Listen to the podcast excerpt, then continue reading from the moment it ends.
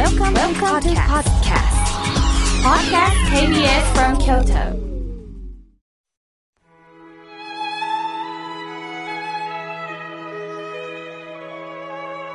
改めまして、僧侶の河村明慶です。今日の法話のテーマは、落ち着く場所についてお話をいたします。明日から二十四節気では、諸書です。諸書の書とは、ところと書きます。暑さが収まる、落ち着くという意味があるんです。自然は暑さがずっと続くわけではないよ。必ず落ち着ける時が来るよと教えてくれるようです。では人間は自然に落ち着いてくるということってあるんでしょうね。ほてった体も夕方になれば落ち着くんですが、人間は人生の中で腹も立つことがある。泣きそうになることもある。そう簡単にはなかなか落ち着けない時ってありますよね。私も幼少の頃は大人に怒られると腹が立ち、思い通りにならなければ怒りが出て、どうやったら気を収めていたのか。残念ながら大人から言われたのは、お寺の子やったら我慢せえとしか言ってくれなかったんですね。すると、聖者にならないといけないのか。誰に救いを求めたらいいのかわからない時代を過ごしていました。さて、村上龍さんの小説に、教育の崩壊という嘘という本があります。NHK の教育番組に村上さんが出演されていて、そのことをまとめた本なんですね。1600人の中学生にアンケートを取るんです。あなたの周りで楽しそうに生きている大人はいますかっていう質問なんです。あなたの周りで楽しそうに生きてる大人はいますか？ドキッときますよね。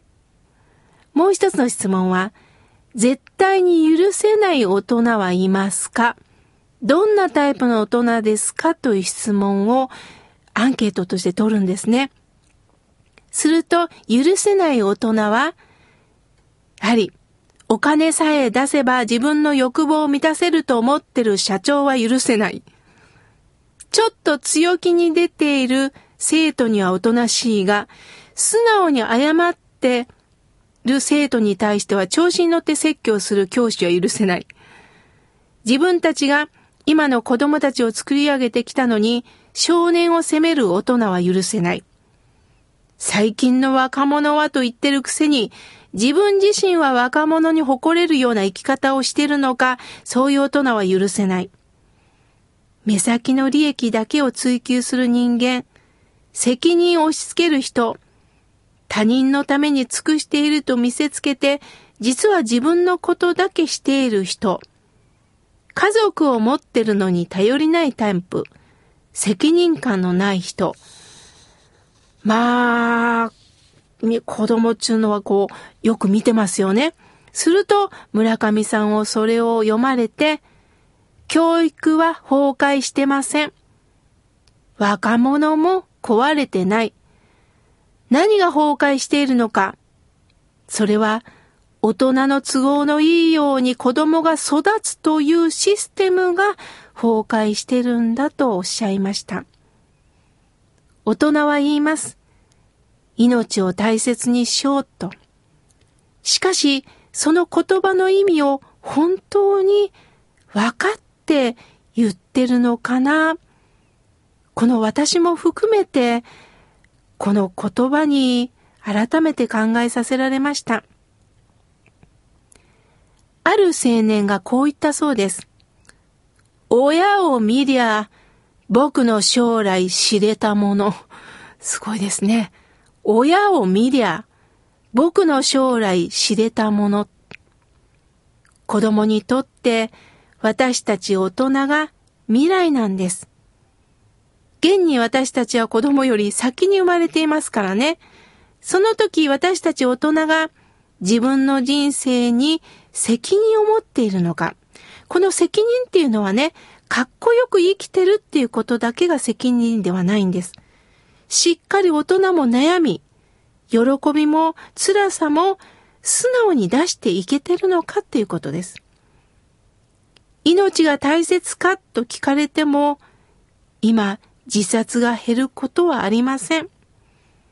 命命と言いながら自分の都合が悪くなると自分さえも抹殺したくなるんです。私、新州門とは、昇進念仏下という教えをいただきます。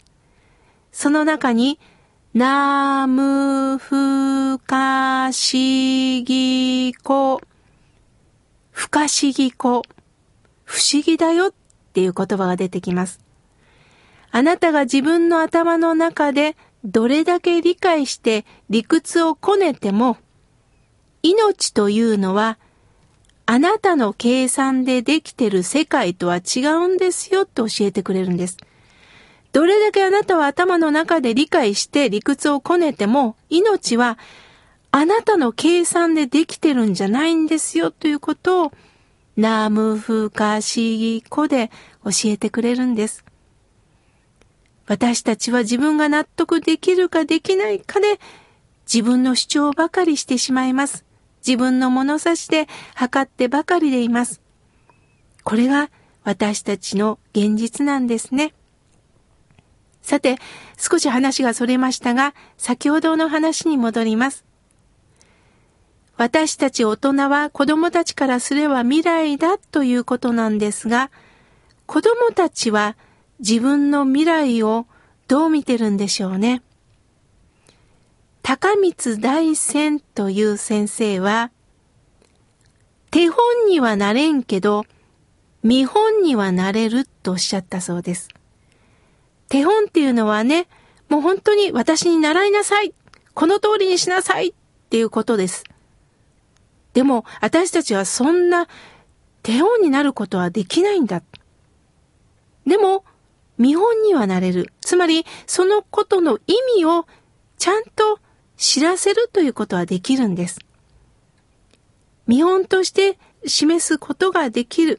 それが、やはり、大人から子供に伝えることができたら、なぜなら、みんな迷う生き物だからです。私は、親が常に喧嘩をしている姿しか見ることがありませんでした。お寺であっても煩悩を抱えた人間です。母親はもう少し仕事を断って父親として子供と関わってほしいと言います。父は父で、そういうお前は教師を辞めて寺にいてくれと言います。母親は生活のこともあり、教員は辞められません。父は布教師として多くの依頼をいただいていました。お声をかけていただくうちが花というのがあったんでしょう。断らない。わからないんですけれども、お互いに捨てられないものがあったんですね。やがて私も大人になり、誰からも教えていただくことのない親鸞上人の教えに、大谷専修学院っていうところに行って、まあ、出会うことになります。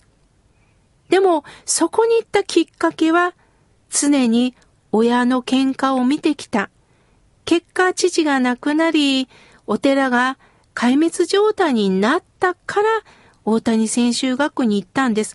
これが不思議なんですね。その時に師匠に教えていただいたのは、河村、お念仏を唱えろって親鸞上におっしゃるけど、思い通りにしてくださいという呪文じゃないんや。